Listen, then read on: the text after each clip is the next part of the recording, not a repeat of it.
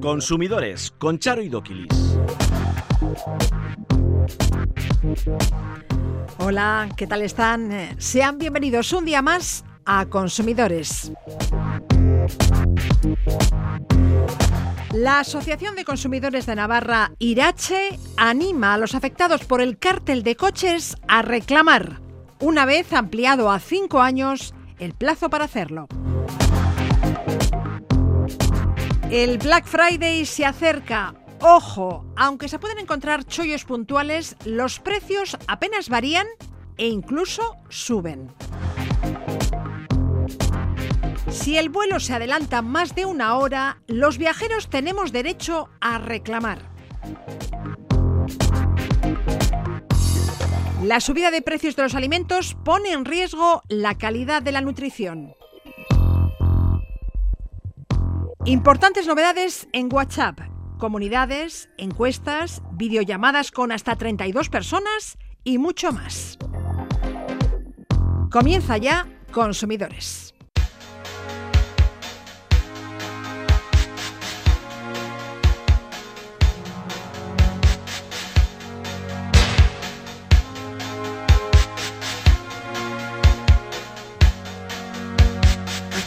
Should know by the way you parked your car sideways it wouldn't last. See, you're the kind of person that believes in making out once, love 'em and leave 'em fast. I guess I must be dumb. She had a pocket full of horses, Trojan and some of them used. But it was Saturday night. I guess that makes it alright.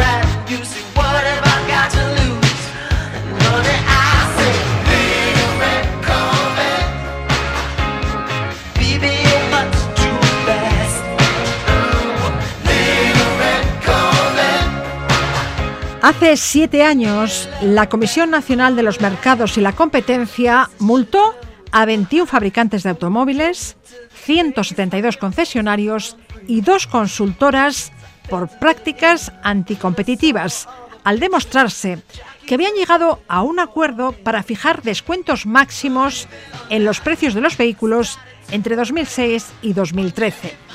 Este cártel supuso un claro perjuicio a los consumidores que pagaron por sus coches más dinero del que les correspondía. En octubre del año pasado, el Tribunal Supremo confirmaba estas multas, abriendo la puerta a las reclamaciones de los usuarios. La OCU y Facua ejercitaron una acción colectiva de resarcimiento de daños en defensa de los consumidores afectados por el cártel. Y muchos despachos de abogados animaron a los usuarios a presentar una reclamación. Susana Rizkun, codirectora de la Asociación de Consumidores de Navarra, Irache. ¿Qué tal? Hola, muy buenas. Irache también ha presentado demandas conjuntas en defensa de vuestros asociados. Así es. Hemos recibido más de 2.500 consultas en lo que va del año y estamos llevándolos vía juzgado adelante en demandas colectivas. Estamos hablando de cantidades que rondan entre los 1.500 y 9.000 euros. ¿Eh? Entonces, yo sí que animo al consumidor a que lo reclame. Que mire, si su coche es de entre el año 2006 y 2013, a partir de ahí hay que mirar y despacio porque tenemos unas tablas en las que se indica claramente eh, quiénes les corresponde y quiénes no. ¿eh? La mayoría de los concesionarios sí que ha sido así, porque estamos hablando que el 91% de las ventas en España fueron con intercambio entre ellos de información, el 91% de las ventas. ¿eh? Entonces, a partir de ahí, eh, bueno, pues eh, de cara a documentación es muy fácil, no hace falta mucha cosa. Simplemente es necesario la documentación técnica del vehículo, eh, luego también lo que es el permiso de circulación y luego el poder justificar que has comprado ese vehículo. Habrá ciudadanos que digan, es que han pasado un montón de años, yo no tengo esa factura. Bueno, pues a lo mejor no tienes la factura, pero a lo mejor sí tienes una transferencia bancaria en la que queda reflejado a través del banco cómo le pagaste al concesionario X en modelo del vehículo tal, el importe tanto. O también puede ser que puedas pedirlo en otro lado, que es en Hacienda. En Hacienda te dan un certificado emitido por Hacienda en la que queda reflejado el vehículo cuál es y el importe y cuándo fue la fecha de venta. Y con eso ya tenemos la justificación. Susana, en su día comentamos que los consumidores tenían un año para presentar la reclamación desde la publicación de la sentencia, que fue en octubre del año pasado. En octubre estamos. Luego habría finalizado el plazo para presentar estas reclamaciones, pero se ha ampliado este plazo a cinco años. ¿Por qué? Así es. Es decir, que el Tribunal de Justicia de la Unión Europea ha señalado en una sentencia de junio de este año sobre el cárter de camiones que el plazo para las reclamaciones por daños derivadas de infracciones de competencia, como es el caso también del cárter de coches, exactamente igual, debe ser de al menos cinco años. Entonces, dado que la mayor parte de sanciones han sido ratificadas por el Tribunal Supremo en el 2021, los afectados tendrán hasta el 2026 para reclamar una indemnización por los daños. Ajá, entonces los afectados tienen hasta 2026 para reclamar esa indemnización. Así es, que es importante, ¿eh? Porque antes lo que hacíamos era rápidamente hacer la reclamación formal para interrumpir los plazos, para que nos encontrásemos con que había habido una prescripción y no tuviésemos derecho a reclamar. Claro, la publicación de la sentencia fue en octubre del año pasado y tenían un año para presentar esa, esa reclamación. Luego habría finalizado ya el plazo con esta sentencia del Tribunal Europeo. Los afectados tienen hasta 2026 para reclamar esa indemnización. Bien, los jueces ya han dado la razón a algún consumidor y han obligado a concesionarios y fabricantes implicados en el cártel a resarcirle y a devolver en algún caso, dices, hasta 9.000 euros. Bueno, hay, de, hay desde 1.500 hasta 9.000 euros. Depende un poco, lógicamente, del valor del coche. ¿eh? Sí que es verdad que aquí lo que hacemos es eh, una reclamación primero formal, eh, extrajudicial, nos contestan negativo en muy poquitos días, porque ya lo contestan rápido, ya tienen un modelo y contestan negativo, y a partir de ahí ya solicitamos el consentimiento por parte de la persona que viene por IRACHE para derivarlo directamente al despacho de abogados que trabaja con nosotros para llevarlo vía juzgado en demandas colectivas. Decir que para todo ello se necesita un perito. ¿eh? Nosotros tenemos un perito contratado que es el que va a mirar el vehículo y va a valorar cuánto es lo que realmente supone económicamente al consumidor a cada uno de ellos. Ya. Bueno, de todos modos hay que decir que no todos aquellos que compraron un vehículo entre 2006 y 2013 van a poder reclamar. No todas las marcas participaron en el mismo plazo. Algunos modelos se vieron afectados, pero otros no. Es importante estudiar cada caso de forma individual. Así es, eh, no son todos, pero sí que muchos, no lo dudemos. ¿eh? Yo diría que casi la mayoría, pero sí que es verdad que muchos son. Realmente te diré que el Tribunal Supremo eh, fue ratificando uno a uno estas multas y las multas están acercándose a los 170 millones de euros.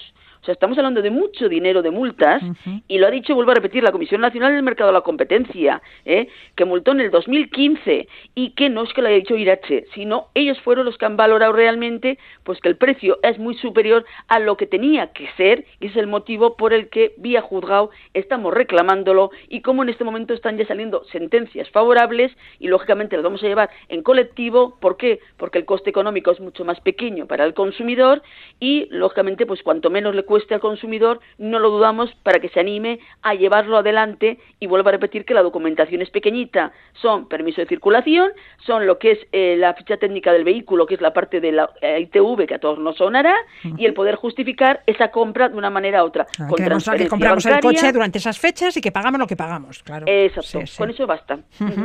En todos los casos no se pide lo mismo. No, no, no, no, claro. Por eso está el perito. El perito es el que tiene que valorar cuánto realmente ha sido el importe. Eh, que te vuelvo a que está entre el 10 y el 15% del precio del vehículo. Entre 1.500 y 9.000 euros. Entiendo que este trabajo hay que pagarlo. ¿A cuánto ascienden los costes de interponer esta demanda?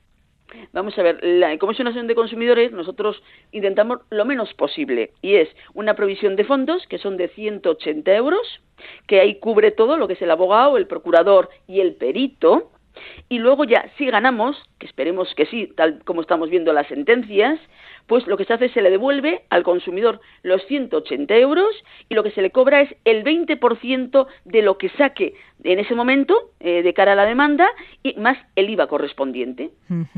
¿Eh? Seguiremos atentos a este tema porque afecta a una buena parte de los consumidores que compraron un vehículo entre 2006 y 2013.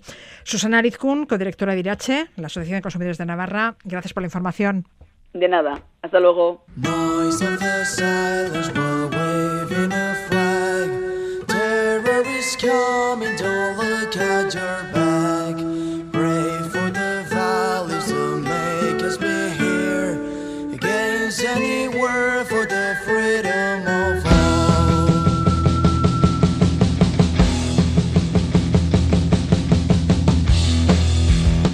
Queda algo menos de un mes para el Black Friday. Será el viernes 25 de noviembre. Un día de rebajas especiales que marca el inicio de la estación navideña. ¿Qué palo Izagas, asesor jurídico de la en Euskadi? Bienvenido. Bien hallado, Charo. ¿Hay mucho chollo ese día? ¿Los comercios hacen buenas rebajas o suben los precios semanas antes y luego aplican la rebaja? Pues esa, ese es uno de los trucos. Y para que veas, por ejemplo, el año, el año pasado solo bajaron el 12% de los productos y subieron un 32,5%. Y la diferencia media de precio entre el de los, los, que tenían descuentos o no pues fue de un, de un, saldo positivo. Los, los, los precios subieron un 3,30%. Y la práctica más habitual es la que tú comentas.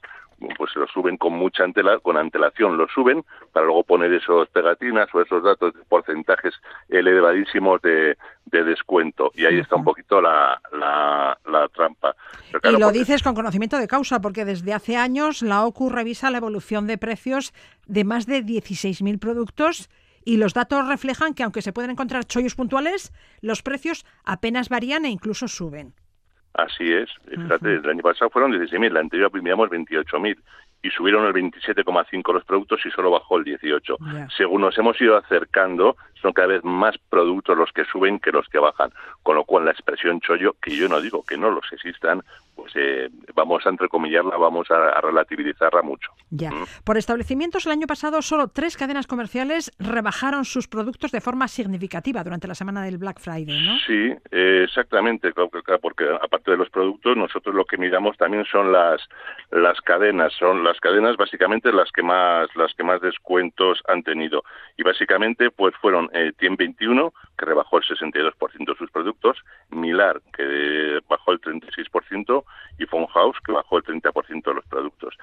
Si vamos ya al producto en concreto, pues los que subieron en mayor medida pues fueron las pantallas del ordenador, las impresoras y los altavoces portátiles. Y los que más bajaron, por así decirlo, fueron los wearables y las televisiones. Pero eso son la, fotografía. Que para comprobar si realmente se producen descuentos sería interesante revisar los precios ahora, ya. Así es, nosotros siempre partimos de que comparar es, ahorra, es ahorrar. Entonces, claro, yo lo que no voy a hacer es cuando en el momento del Black Friday ponerme a buscar precios porque ya no, no voy a tener la realidad un poco distorsionada.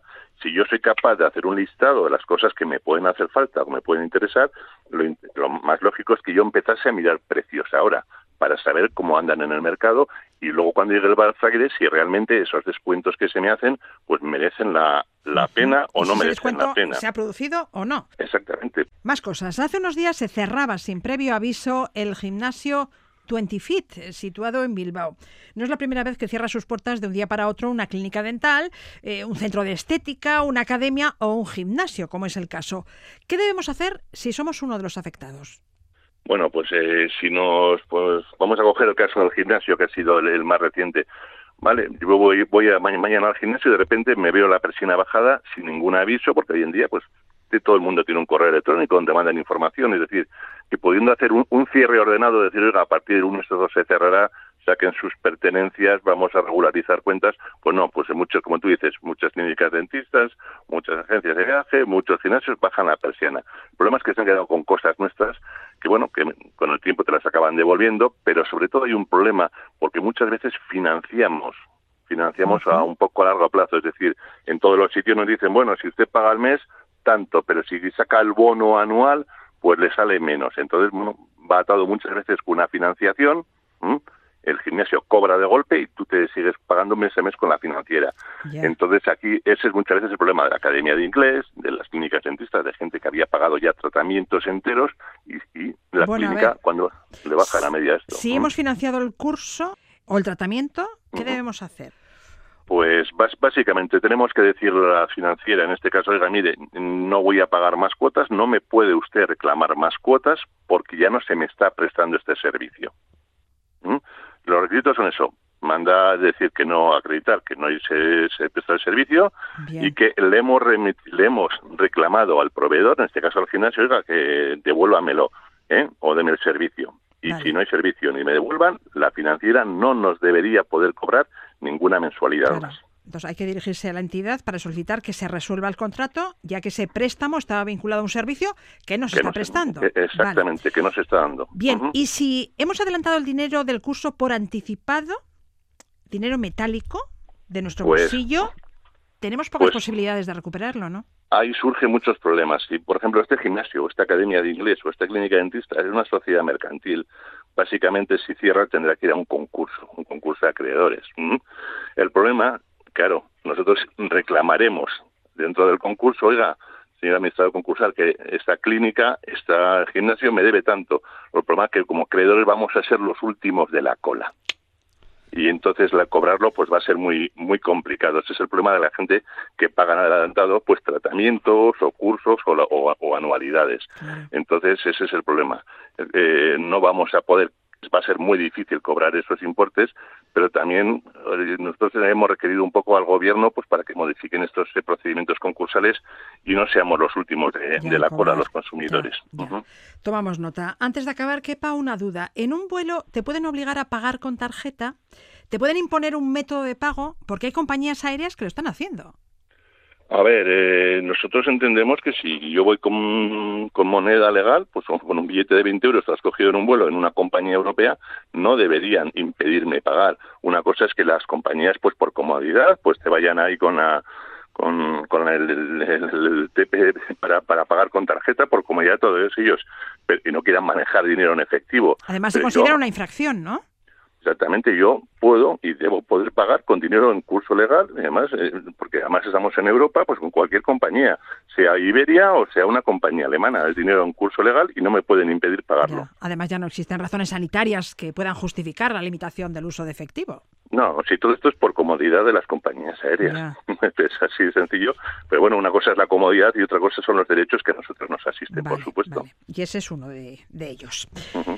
¿Os habéis dirigido a las compañías aéreas denunciadas para que acepten el pago en efectivo en sus vuelos? Sí, nos hemos dirigido. De momento no tenemos eh, contestaciones, pero bueno, nosotros si, si no nos dan contestaciones, pues pre- presentaremos una queja, lógicamente ante aviación, ante el ministerio, pues para que estas estas prácticas abusivas no, no Ya. se produzcan. Porque la normativa os asiste, claro. Esa- exactamente. Para, para eso nece- necesitamos muchas veces que sean los propios afectados los que nos relaten y nos den los detalles de en tal vuelo que en la compañía no se me permitió pagar en, en efectivo y tuve que pagar con, con tarjeta de crédito. Bueno, pues a ver si actúan en consecuencia. ¿Qué palo Izaga, asesor jurídico de la UCON Euskadi? Gracias por la información y buen fin de semana. Igualmente a todos. Agur.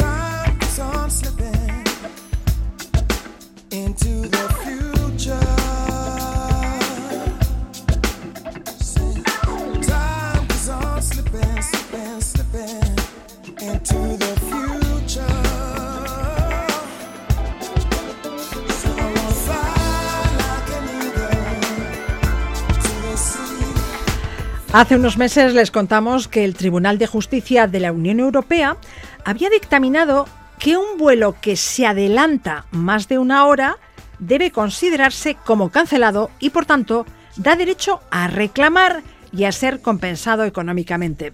Arancha López, asesora jurídica de CACU, bienvenida. Egunon, buenos días. Todos entendemos que si un vuelo se retrasa, merecemos una compensación, porque si un avión llega horas más tarde a su destino, hemos perdido un tiempo precioso de disfrute. Pero lo mismo ocurre si el viaje de vuelta sale antes. Perdemos unas horas muy valiosas en las que podríamos estar haciendo turismo, compras o podríamos estar bebiendo unas cervezas en una placita muy acogedora. Y eso si llegamos al embarque, claro. Eso, no, efectivamente. Pues sí, eh, como comentas, eh, el tema se aclaró eh, a través de eh, una, sentencia del Tribunal de Justicia de la Unión Europea que resolvió varios asuntos que tenían como fin, eh, eran varios asuntos acumulados que tenían un poco en común esta cuestión, ¿no?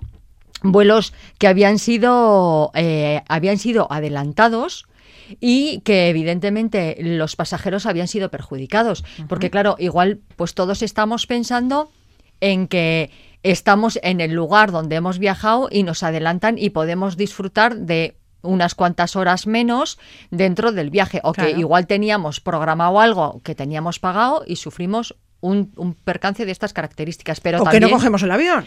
Sí, eh, o imaginemos que estamos aquí en Vitoria y queremos viajar a otro punto, eh, andamos, tenemos el horario organizado con nuestra salida del trabajo, etcétera, etcétera, y nos adelantan el vuelo y no nos podemos organizar. O vamos, por ejemplo, de Vitoria a Bilbao, tenemos billete de, avía, de autobús, o sea, puede haber un montón de circunstancias, ¿no? Entonces, en estos casos, eh, el Tribunal de, la, de Justicia de la Unión Europea terminó zanjando la cuestión diciendo que eh, el vuelo se considera cancelado cuando la aerolínea lo adelanta más de una hora.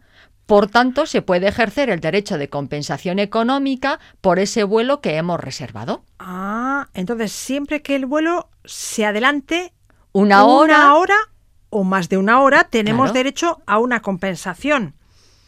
¿Y si te informan previamente de ese adelanto? A ver, estamos hablando de algo que se, que se produce de forma eh, inmediata, entre comillas, ¿vale? De la misma manera que cuando hablamos de retrasos, tenemos diferentes situaciones, es decir, si a mí en un retraso me están informando eh, o sea, o un cambio, perdón, una modificación del horario del billete de avión me están notificando con un mes de antelación, yo tengo derecho a que me devuelvan el dinero de mi billete, no a compensaciones. Entonces, en esos casos, si a mí el adelanto eh, de esa hora y pico me lo dicen con un tiempo de un mes, o sea, no hay lugar a compensaciones. Las compensaciones son cuando son poco más o menos que un aquí te pillo, aquí te mato, Ya, ¿vale? ya, ya. Porque es una compensación automática que surge por parte de la normativa. Eso no quiere decir que entre, entre el momento final del vuelo eh, pueda haber modificaciones de horarios, pueda haber modificaciones de escalas, pueda haber eh, otro tipo de modificaciones, que eso lo que supone es que yo puedo rescindir el contrato sin penalización alguna, me devuelven el dinerito y ya está. Bien. ¿Mm? Las compensaciones son distintas en función de la distancia del viaje, ¿no? Correcto. En este caso, claro, tiramos de nuevo de la aplicación del reglamento del 261 barra 2004 y efectivamente las compensaciones en estos casos estamos ante los mismos supuestos que cuando andamos con retraso. Ajá. Cuando tenemos mm, menos de mm, entre hasta 1.500 kilómetros son 250 euros. De 1.500 kilómetros a 3.500 son 400 kilómetros. Y ya cuando son más de, de 3.500 kilómetros nos vamos a la compensación máxima de 600 euros. Las compensaciones, como dices, son las mismas que las que se establecen en los casos de cancelaciones Sí. y retrasos. Hablando de retrasos, tenemos derecho a una compensación si el vuelo se retrasa más de tres horas. ¿no? Efectivamente, eso es. Porque hay que tener en cuenta de que estamos, claro, tres horas de salida o tres horas de llegada. Porque claro, eh, yo puedo coger un, un vuelo en, eh, en horario, sufrir un retraso en una de las escalas que tengo y yo llego a mi destino final tres horas más tarde. Estamos hablando de un retraso de vuelo. Entonces, hay que tener en cuenta tanto cuándo cojo o cuándo me bajo. Pero si el vuelo sale del aeropuerto de origen Sí. con tres horas de retraso, pero llega a su destino con dos horas y media o dos horas tres cuartos de retraso, no tengo derecho a nada, ¿no? Bueno, yo entiendo que sí que podríamos pelearlo, porque yo salgo tarde y llego tarde, no con, No, tan- claro, pero no llego con tanto, con tanto retraso. retraso. Sí, efectivamente, porque a lo largo porque el del límite vuelo son las tres horas. Sí, porque a lo largo del vuelo puede ocurrir que el avión recupere parte del tiempo perdido. Es lo que suele pasar. Eh, Por eso te suele lo digo. ocasi- Por eso, cuando mm, peleamos por las compensaciones, es eh, muy bueno el que nos diga, no, no, no, es que yo ya con cuatro horas, dices, bueno, ya estoy, respiro, ¿sabes? Porque, pero cuando estamos con márgenes Ya. muy limitados, claro, nos podemos inclinar, se puede inclinar la balanza hacia un lado o hacia el otro. Pero bueno, a ver, probar, ¿eh? aquí hay que probar con todo. ¿Qué debemos hacer si nuestro vuelo llega a su destino con un retraso de tres o más horas o se adelanta más de una hora? Nada, poner la reclamación a la compañía aérea. Es lo primero que hay que hacer. Allí mismo, en el aeropuerto. Sí, sí, sí, claro, en el aeropuerto poner la reclamación.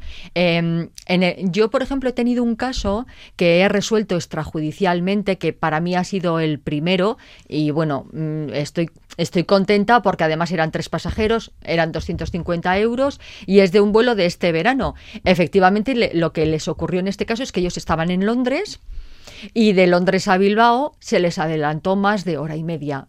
Entonces, claro, pues deprisa y corriendo, bueno, fue aquello, bueno, sí, porque además eh, una de las personas lo que no podía hacer era coger uno más tarde de esa hora porque al día siguiente tenía que estar, entonces, bueno, era un cúmulo de cosas. Y en este caso, la verdad es que la aerolínea eh, eh, presentamos la reclamación por escrito y extrajudicialmente han compensado con 250 euros a cada uno de los pasajeros. Dices que hay que reclamarle la compensación a, A la, la com- aerolínea. sí. Pero si yo he contratado el vuelo en una agencia de viajes, Da igual, a la aerolínea. bien. Yo pongo la reclamación, lo primero que hago es a la aerolínea, ¿vale?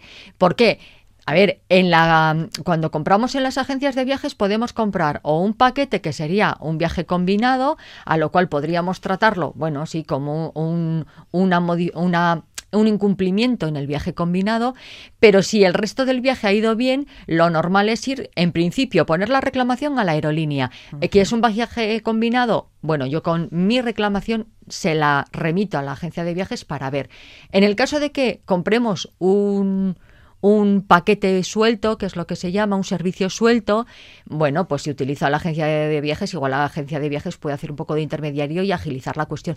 Pero la reclamación inicial frente a, A la la, compañía. a la compañía aérea. Bien. Y si se puede en el momento corre- correspondiente en el aeropuerto presentarla, ya salir con ello cumplimentado, sería perfecto, perfectísimo. Bueno, sacamos a colación este tema porque llevas varias semanas peleando con las aerolíneas Sí, por este y otros temas como suspensión de vuelos, pérdida y retraso de equipajes, cobro por equipaje de Sí, mano. la verdad es que así está siendo una vuelta de vacaciones un poco intensiva con el tema del transporte aéreo, porque claro, a ver, hay aerolíneas que mm, yo entiendo que los años anteriores con el tema de la pandemia y ahora con el tema del combustible, lo que se está es ahorrar el máximo. ¿Qué ocurre? Pues que podemos tener que, por ejemplo, dos aviones muy cercanos en tiempo eh, lleven pasajeros al mismo punto. A lo cual ya saben lo que ocurre, que nos meten en un redil como las ovejitas y si nos pueden meter a todos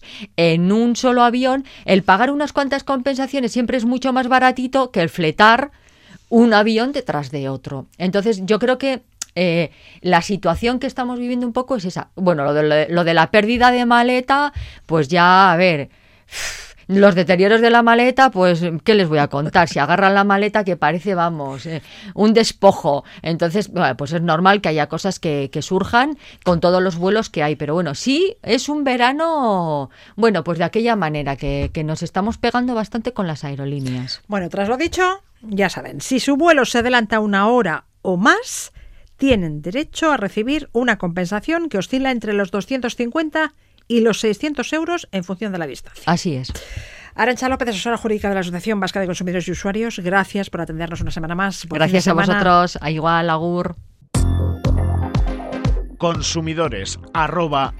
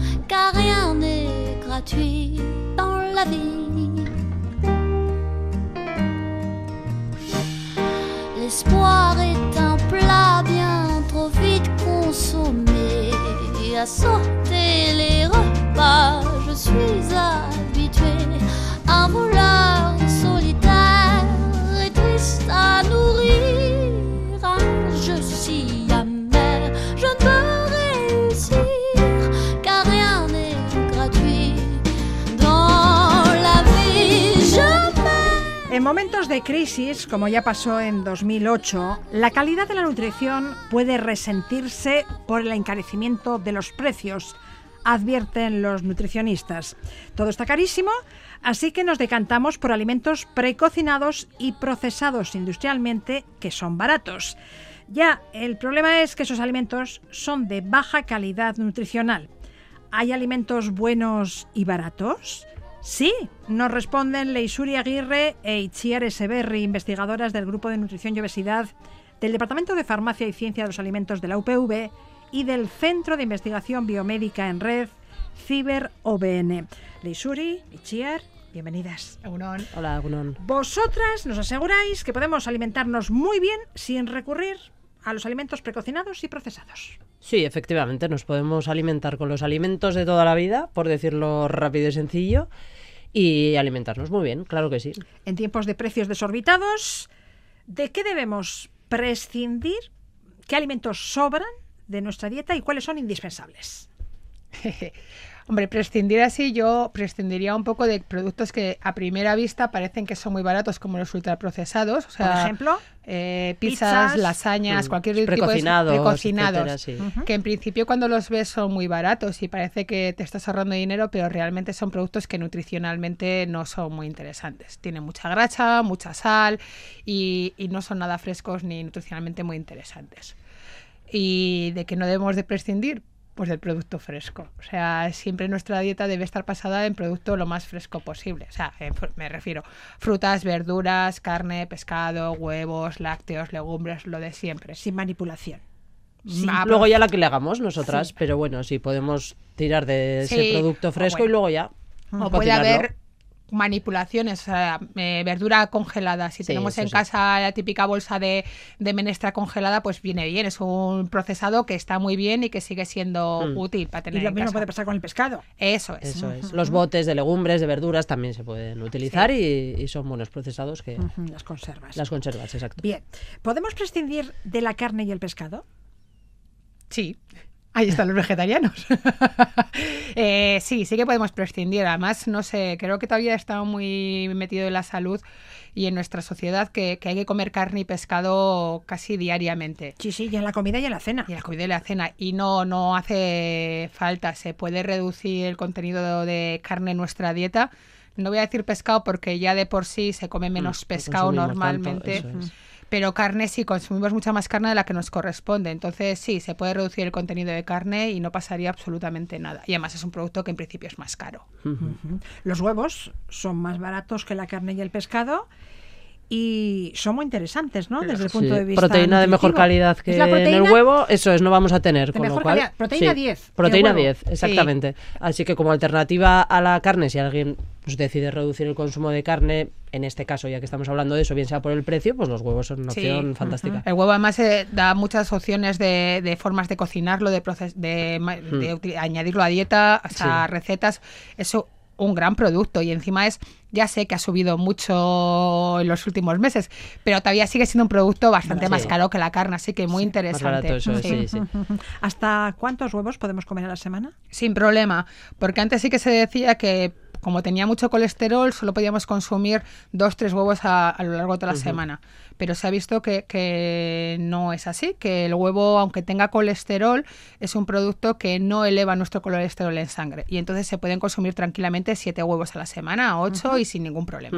La única, sí, la única recomendación que se, hace hoy en día respecto a los huevos o hacia limitarlos es más porque no desplace otros alimentos, más que por el hecho de que nutricionalmente no sea interesante, pero vamos, en este caso. Y que todos no sean fritos. y- exactamente. Por si acaso, por si acaso. Qué ricos los huevos fritos. Sí, la Sí, sí. Pero bueno, se puede comer de muchas maneras, lo que decimos, Sí, como sí. el huevo para está eso. huevo cocido, está los- tortilla francesa. Exactamente. Sí, está poche, está, Está como todo. quieras. Hay muchas opciones ahí que, Sí. que está guay. Otra mm, alternativa a la carne y el pescado es la legumbre. Ah, ¿eh? Nos ha costado sacar el tema, ¿eh? sí, sí, además la legumbre otra vez es otro de esos productos que tiene un gran contenido en proteínas y es muchísimo más barato que la carne que el pescado. Mm. ¿Vas a comparar? Un Hombre, kilo de legumbre Un kilo de lentejas nos da muchísimo de sí. da muchísimo de sí y es muchísimo más barato. Entonces es un producto muy interesante para tener en casa. Eh, viene en seco, en paquete de kilo que hidratamos y cocinamos, o si queremos para hacer algo más rápido, los botes que vienen ya. Cocidos. cocidos. Que bueno, son algo más caros, pero bueno, para una prisa es un procesado Mm. que está muy bien y, y nos ayuda a hacer un plato equilibrado y, sostenible. Y lo que hemos comentado más de una vez, que no nos, no nos limitemos a las legumbres de cuchara, etcétera, que también las podemos utilizar para ensaladas, para hacer diferentes platos. Quizás no nos parece tan versátil como el huevo, pero en realidad sí que Se pueden hacer podemos. muchas cosas. Sí, se pueden hacer cosas. ¿Son igual de nutritivos los garbanzos que las alubias que las lentejas? Sí, Sí, en sí, general, en general sí. sí. En general sí tienen alguna diferencia, pero vamos. Pero vamos, no va a ser limitante en nuestra No, dieta. Vale, ¿cuántos días a la semana hay que consumir legumbre? Pues las recomendaciones dicen que deberíamos de consumir entre dos y cuatro veces legumbres a la semana. Por eso digo, hay que abrirnos a diferentes opciones. Claro, si pensamos en que cuatro días a la semana voy a comer unas lentejas con verduras, unos alubias, garbanzos, unos unas garbanzos, alubias, claro. dices, claro, no llegamos, Pero, pero, también, claro. claro. hay otras opciones. En ensaladas se pueden hacer Se puede hacer hummus. hummus. se- O sea, sí, hay muchas formas de comerlo que no es tan complicado. O sea, si tú en una ensalada añades algo de legumbre, pues ya tienes la ración, una de las raciones. Si otro día haces algo de hummus que también puedes meterlo en Sí, una, una ensalada, cremita. una cremita, también es otra opción. O sea, bueno, a mí la de plato de leche de cuchara, cuando empieza a hacer malo, me parece una opción estupenda, pero, pero no estamos claro, hablando todos los días. Todos los días no estamos Claro. hablando de comer. Ya, Claro, ya, cuatro ya. días igual es un poco Sí, mucho, sí. pero... hmm. Pero bueno, también podemos comer unas patatitas, ¿eh? Patatas en salsa verde, eh, con puerros y zanahoria. Perfecto, Hmm. perfecto. Todo lo que sea vegetal nos parece una gran opción. Eso y un es. guiso de patatas, aunque también han subido, es sí, barato. Sí, pero las sigue patatas siendo un sigue siendo un producto producto barato. barato. Sí, O sí, sea, Hay que tirar a productos que, que son de temporada o que son productos baratos y las patatas es una de ellas, ¿sabes? Sin problema. Hablando de patatas, ¿tenemos que desechar las que tienen brotes o están verdes? Bueno, a ver, en principio me supongo que vas a ir porque puede haber algún contenido en tóxico. Sí que es Sí, cierto sí. que lo que interesa es que, que las patatas las conservemos como hemos hecho siempre, en un armario, en oscuridad, a temperaturas de 15, 20 grados, porque es como mejor se Sin mantiene. humedad. Sin humedad, etcétera. Eh, lo que puede ocurrir en las patatas es que salen brotes y se van creciendo, bueno, pues quitas el brote y ya está. Sí que es cierto que las patatas pueden salir un tóxico que se llama solanina. Pero eso es fácil de ver y es fácil de eliminar. La solanina es lo cuando se ve la parte esa verde de las patatas. Bueno, pues eh, simplemente si las tienes bien conservadas, el contenido en solanina es mucho menor y el contenido en solanina sobre todo es en superficie. Y es cuando se ve verde. Tú quitas esa parte y el resto la le pasas patata. una vez más el pelapatatas Eso y es, arreglado. Eso Vale, es. vale, vale. Y además porque la- el mayor contenido en solanina se encuentra en, en los brotes y en las hojas que no nos comemos, Eso así es. que las Vale. intoxicaciones se ven en animales. Vale, no te problemas. preocupes. No, Vale. no hay problema. Volviendo al asunto de cómo preparar menús eh, sanos y baratos, ¿qué hacemos con las verduras y las frutas? Son alimentos básicos, pero Sí. Se han puesto por las nubes. Bueno, se han puesto por las nubes, pero podemos ir a tirar a producto de temporada. Ahora patatas, hay calabacines, hay calabaza. Mm. Con eso te puedes hacer un montón de, de opciones. Y si no, como hemos comentado antes, podemos ir, aparte de que sea de temporada, que siempre va a ser más barato, Y además la que mejor sabor tiene. la que más sabor va a tener, Sí, sí, sí. A, a verdura congelada, que también es Mm. realmente lo que acabe asequible y es un buen procesado. Y, y si no, pues podemos tirar a producto de cercanía, a esas cestas saludables. Ahí lo que pasa es que te la juegas más a lo que a la cesta que te apuntes a la variedad de Mm. producto que haya. Y que luego hay que tener en cuenta que las verduras, etcétera, al final la composición va a ser parecida, va a ser interesante. Entonces, entre las que hay, pues elegir la más barata. Por Sí. ejemplo, la zanahoria, más barato que la zanahoria. Sí, o calabacines, que son baratos. Calabacines, o sea, sí, pero zanahoria, el, el kilo no llega ni a un euro. Te puedes hacer unos purés riquísimos, no sé. Un poco elegir entre esas opciones y son igual con frutas. interesantes. Con las frutas, Con las frutas lo mismo. sí, Mira, sí, pues sí. la más barata mm, nos va bien. O sea, eh, las frutas también han subido mucho de precio. Pues bueno, pues no vayas a por piñas, no vayas a por productos que Mm. son más caros, pero las peras, las manzanas, iba a decir los plátanos, pero los plátanos Bueno, sí que se han disparado, tampoco. se han disparado bastantes. sí, sí. Pero mandarinas, naranjas, en principio suelen Sí. ser frutas que es más barata. Bueno, pues vamos a tirar esa fruta de temporada. Muy bien. Mm. Con respecto a los lácteos, no pasa nada si optamos por los de marca blanca, ¿no? No, Claro. no.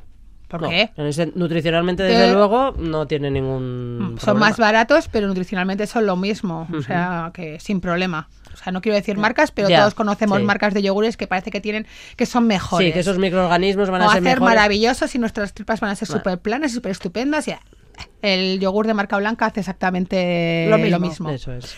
Tras lo dicho, pongamos en práctica estas indicaciones. Preparadnos tres menús económicos y saludables. A ver. Bueno, uno con legumbres, está claro, Venga, ¿no? sí. Legumbres, cualquier. Por, por ejemplo, un menú puede ser la legumbre el plato principal, o bien un plato único de legumbre con, ¿Con verduras, verduras? Sí. o por ejemplo, por ejemplo, de primer plato, algún tipo de verdura, una ensalada de tomate, una ensalada de lechuga, de lo que queramos, compuesta de vegetales, y de segundo una legumbre. Sí. Lentejas mismamente, que son Una baratas. ensalada y un plato de Y legumbres. un Sí, plato de legumbre, ya está. exactamente. Ahí hemos quitado Y de postre vamos a ponerle una naranja por aquello de la Ah, vitamina para C. absorber el hierro. Para absorber mejor el hierro y así bien, ya lo ya tenemos está, perfecto. ¿eh? Para otro día, pues podemos tener un puré de verduras que sigue Sí. siendo un producto barato con Sí. las verduras que tengamos de temporada y de segundo podemos poner una tortilla bien de patata que tiene la aceptación de calabacín de cualquier Sí, otra opción eso es. y de postre yogur venga y de vamos postre a cambiar yogur, venga. Y el puré puede ser de zanahoria, que ya que hemos dicho que es un Ah, producto sí, barato, vale. pues vamos a aprovechar. zanahoria y patata ¿no? Zanahoria y patata también. calabaza O calabaza, Tercer sí. menú. Tercer menú, a ver, vamos a ver, hemos hecho... Bueno, podemos hacer una ensalada completa también, ¿no? también Ya sé que hemos me- puesto las legumbres, pero vamos a poner otro formato. Una ensalada con la que le añadamos los vegetales que queramos, desde lechuga, cebolla, eh, maíz, lo que queramos. Y le podemos añadir unos garbanzos. podemos añadir garbanzos o podemos poner que sea Algo- con pasta y algo de o- pasta, algo también. arroz. Arroz, Arroz también. también. Integral. ¿Ya? Sí. Es para conseguir los aportes de, de fibra. Entonces eh, sería interesante. Y si haces la ensalada con arroz o con pasta, con lo que luego Mm. quieras de jugar de verduras que te gusten, tomate, zanahoria, eh, lechuga, lo que, pimiento, lo que cada uno quiera. Sí, es que la pasta y el arroz en general, todas las opciones son Son baratas, la que queramos, sí. en el formato que queremos, es. nos va bien. Nos hemos ido a cosas que son muy baratas y en principio no nos suponen un gran problema. Nos habéis ofrecido tres menús económicos, saludables y deliciosos. Ahora es nuestro turno. Ahora os ¿Eh? toca cocinar. Eso Exacto. es. Muchas gracias. Venga, Gracias. Gracias.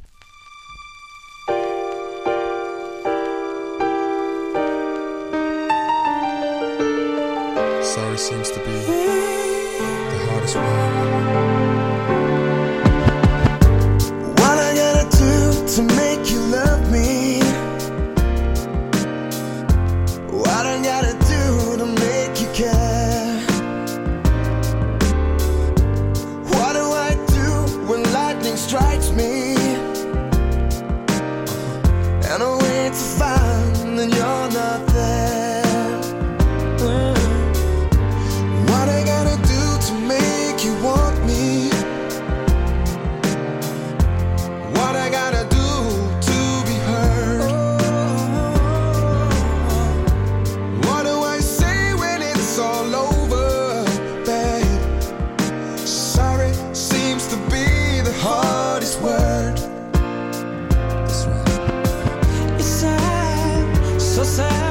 La pasada semana WhatsApp dejaba de funcionar durante unas horas. Esta semana le ha tocado a Instagram. Durante casi ocho horas, esta red social estuvo sufriendo graves caídas de red, lo que provocó que muchos usuarios no encontraran sus cuentas, no pudieran entrar y cuando lo hicieron faltaban fotos, aparecían las fotos de otras personas, vamos, un caos. Y Yuri Keller, ¿qué tal? ¿Qué tal? Muy buenas. Ca- Caótico. O sea, la verdad es que fue un momento, entra la histeria colectiva ahí en estos momentos, ¿no? Como cuando se cae eh, WhatsApp. Pero claro, en el caso de Instagram, quizás es un poquito más, no más sensible, pero porque, claro, perder mensajes o lo que sea también es, es grave. Pero, mm, pero ya cuando empiezas a ver en tu cuenta fotos de otras personas, dices, ¿dónde están mis fotos, no? O qué va a pasar Claro. con, con mis mensajes, no sé. Hay una. eh, yo creo que es una de las grandes preocupaciones, ¿no? Imagínate, no tengo ninguna de mis 3.000 fotos. Claro, sobre todo si eres un usuario pues eh, habitual de, Sí. de Instagram. eh, ¿Cómo pues las te- voy a recuperar? imaginar lo que pasa, ¿Dónde ¿no? están? Entonces, para estos casos, siempre que pasan estas cosas, nos acordamos de lo que tendríamos que haber hecho. Así que va el consejo para nuestros oyentes, para nuestros consumidores. Vamos a descargar una copia de seguridad de nuestras fotos de Instagram. Por si pasa cualquier cosa, porque es verdad que en este caso y en todas las veces anteriores enseguida se ha recuperado todo, pero también hay casos en que, por ejemplo, eh, pueden pasar varias cosas. Puede ser que haya un problema en la plataforma, perdamos una o varias fotos o todas, o puede ser que eh, por distintos motivos, pues al final se no, nos hackeen la cuenta, se nos borren las fotos, le pasó a un conocido mío Ya. y Más perdió vale todas las fotos de, de varios años. Eh, Instagram nos da la posibilidad de descargar una copia de seguridad de todas las fotos que tenemos en Instagram. Y lo podemos hacer en la sección de configuración, en el apartado de seguridad, hay un, botón que, se, que pone descargar datos. Vamos Vale. a pinchar ahí y después de un rato, porque evidentemente hay que recopilar mucha información y, y empaquetar muchísimos gigas de fotos, eh, nos va a llegar un email de- con, con el enlace para que podamos descargar una copia de seguridad de todas nuestras fotos de Instagram por si acaso, ¿no? Configuración, seguridad, descargar datos. Eso es. Más vale prevenir.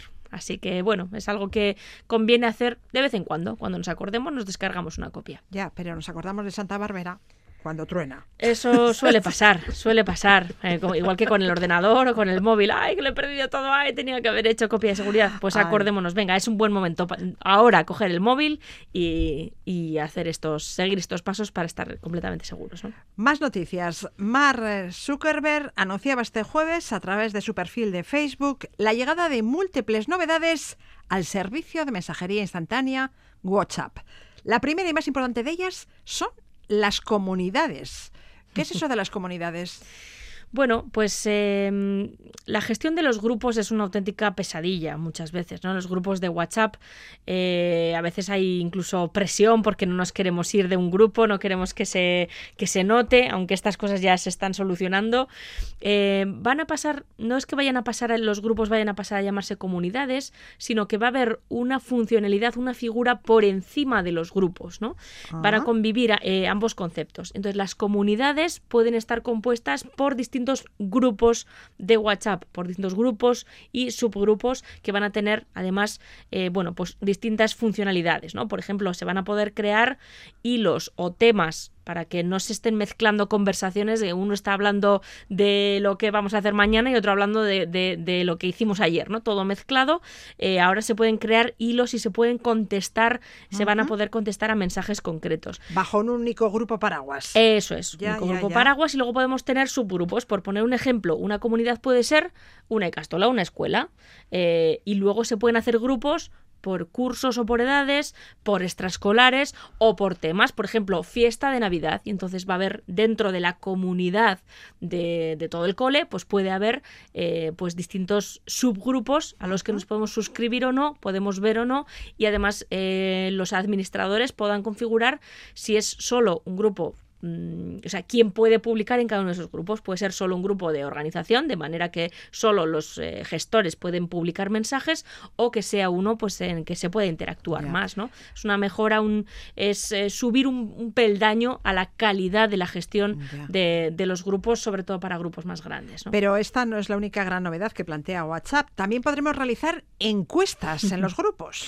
Sí, se están haciendo mejoras constantes porque como comentábamos hace la semana pasada, bueno, pues la competencia le pisa los talones con funcionalidades mucho más avanzadas y ahora vamos a poder hacer encuestas dentro de dentro de, de WhatsApp, pues por ejemplo, eh, dónde cenamos o qué día nos viene mejor para hacer tal actividad, eh, qué canción va a ganar en Eurovisión, podemos hacer ya, encuestas ya. o apuestas, ¿no? Con eh, bueno, pues mm, para dinamizar un poco más, ¿no? Más, más posibilidades y que no todo sean conversación, conversación, respuesta, respuesta. Y una herramienta que un nos va a ahorrar un sinfín de mensajes dentro del grupo.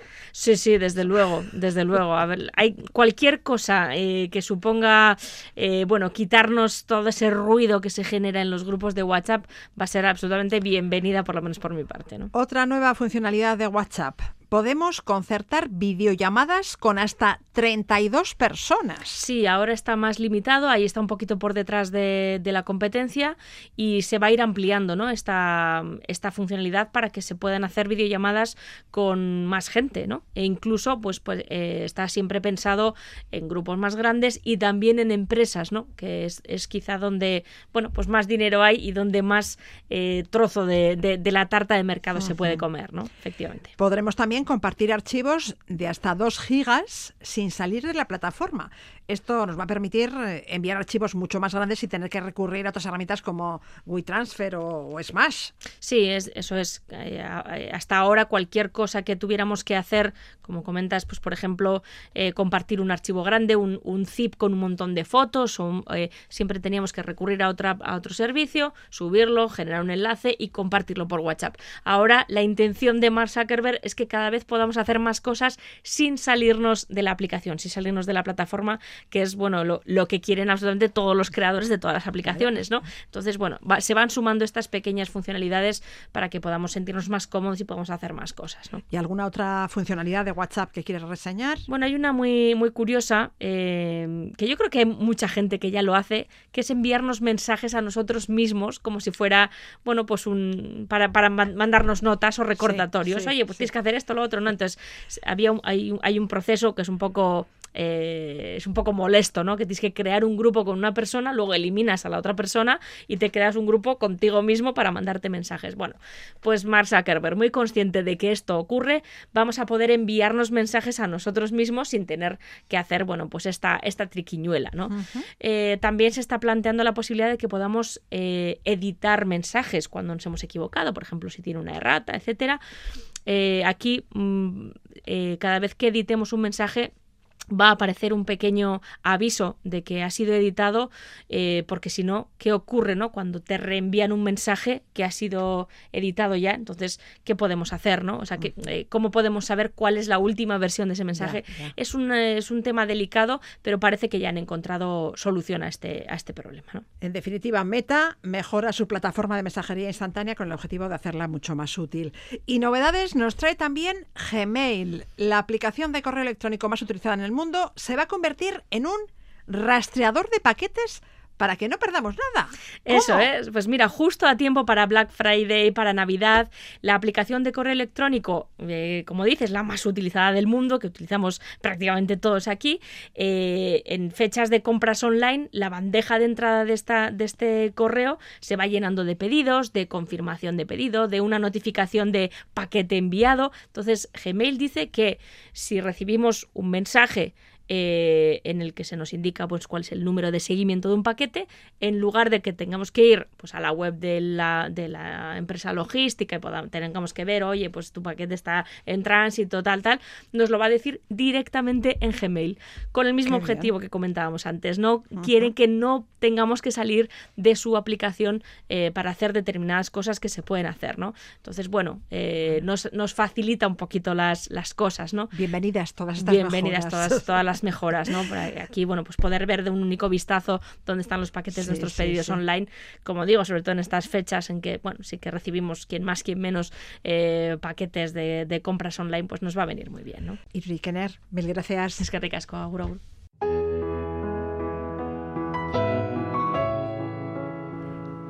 Cuando nadie lo esperaba y coincidiendo con el estreno de un documental sobre su vida y obra, realizado por el cineasta Fernando León de Aranoa, Joaquín Sabina acaba de confirmar que regresará a los escenarios el próximo año con una gira denominada Contra todo pronóstico. Tocará en el BEC el 23 de junio y en el Navarra Arena de Iruña el 15 de septiembre. Las entradas se pondrán a la venta el próximo jueves 10 de noviembre. Con Sabina les dejamos. Da torna a. Ondo y san. ni flor del precipicio, ni cantante de orquesta, ni el Dylan español, ni el abajo firmante, ni vendedor de humo, ni juglar del asfalto, ni rojo de salón, ni escondo la pasión, ni la perfumo ni he quemado mis naves, ni sé pedir perdón. Lo niego todo, aquellos polvos y estos lodos, lo niego todo, incluso la verdad. La leyenda del suicida y la del bala perdida, la del santo beodo. Si me cuentas mi vida, lo niego todo.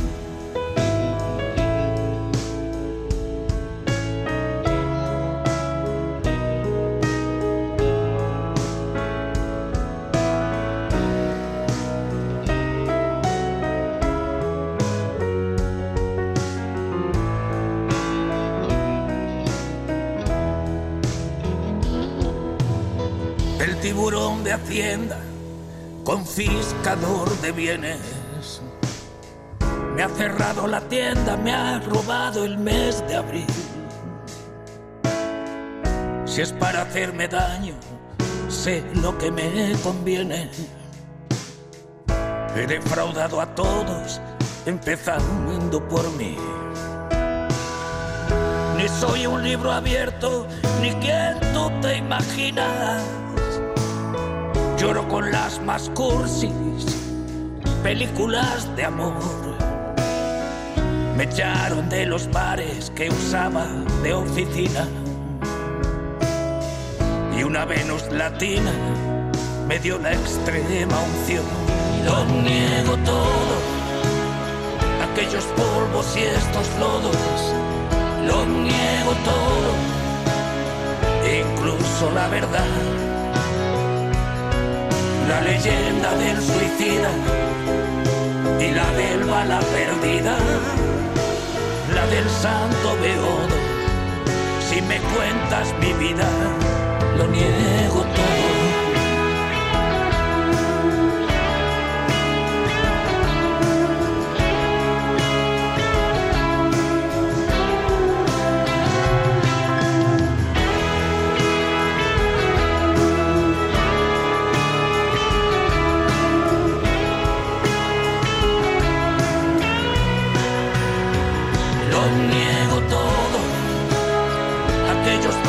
Y estos lodos. Lo niego todo, incluso la verdad. La leyenda del suicida y la del bala perdida. La del santo beodo. Si me cuentas mi vida. lo niego todo.